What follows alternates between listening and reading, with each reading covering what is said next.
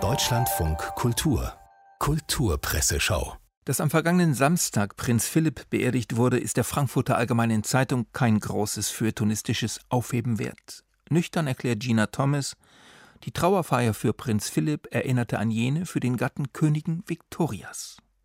Einzelheiten über diese Parallele lesen Sie bitte in der FAZ nach, denn wir schlagen die Süddeutsche Zeitung auf, wo ein völlig anderer Ton herrscht. Die Schriftstellerin Alison Louise Kennedy empört sich über den gewaltigen posthumen Philip-Hype in den britischen Medien, namentlich der BBC, und unter den britischen Eliten.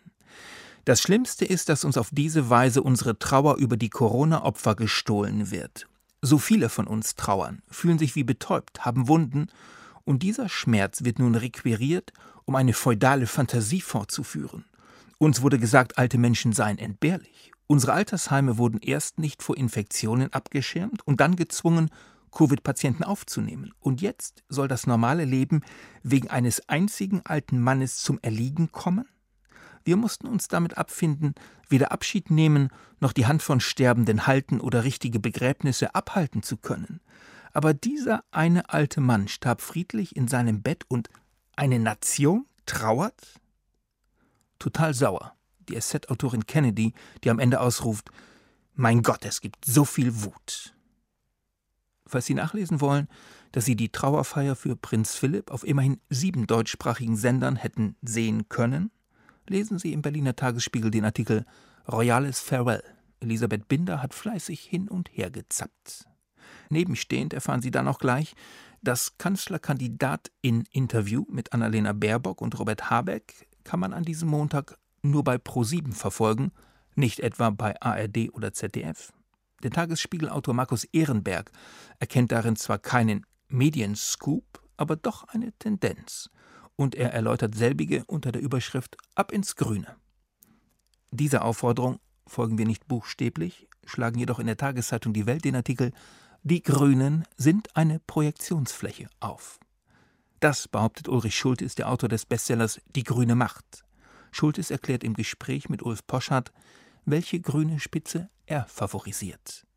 Mein Tipp ist, Annalena Baerbock wird es machen. Sie ist tief im Stoff, besitzt innere Härte, Chutzpe und die Fähigkeit, die Fäden zusammenzuhalten. Und sie ist eine Frau, was für eine feministische Partei nicht unwichtig ist. Aber Robert Habeck wäre als Kanzlerkandidat auch in Ordnung. Die Grünen können bei dieser Entscheidung keinen Fehler machen. Wir bleiben bei den Grünen, überschreiten aber die westliche Landesgrenze. Folgt man der FAZ, sind die französischen Grünen spürbar schroffer drauf als unsere hiesigen. Da wäre zum Beispiel Grégory Doucet, der Bürgermeister von Lyon. Er zieht sein Programm ohne Kompromisse durch, berichtet Jörg Altweg. Keine Tour de France und am Nationalfeiertag wird der Patrouille de France das Überfliegen der Stadt mit Kampfflugzeugen verboten. Fliegen ist ohnehin verpönt.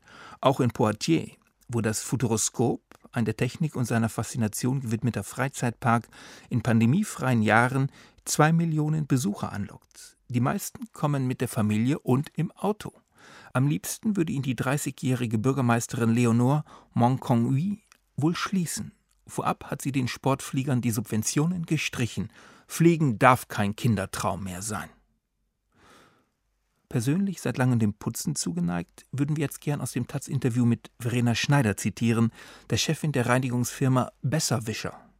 Aber leider steht das Schneider-Interview nicht im Kulturteil der Taz und unsere Zeit ist um. Ein letztes noch. Sie wissen nicht, was Sie von der neuen Woche erwarten sollen? Nun erwarten Sie, mit einer Überschrift der Neuen Zürcher Zeitung, eine Wundertüte voller Widersprüche.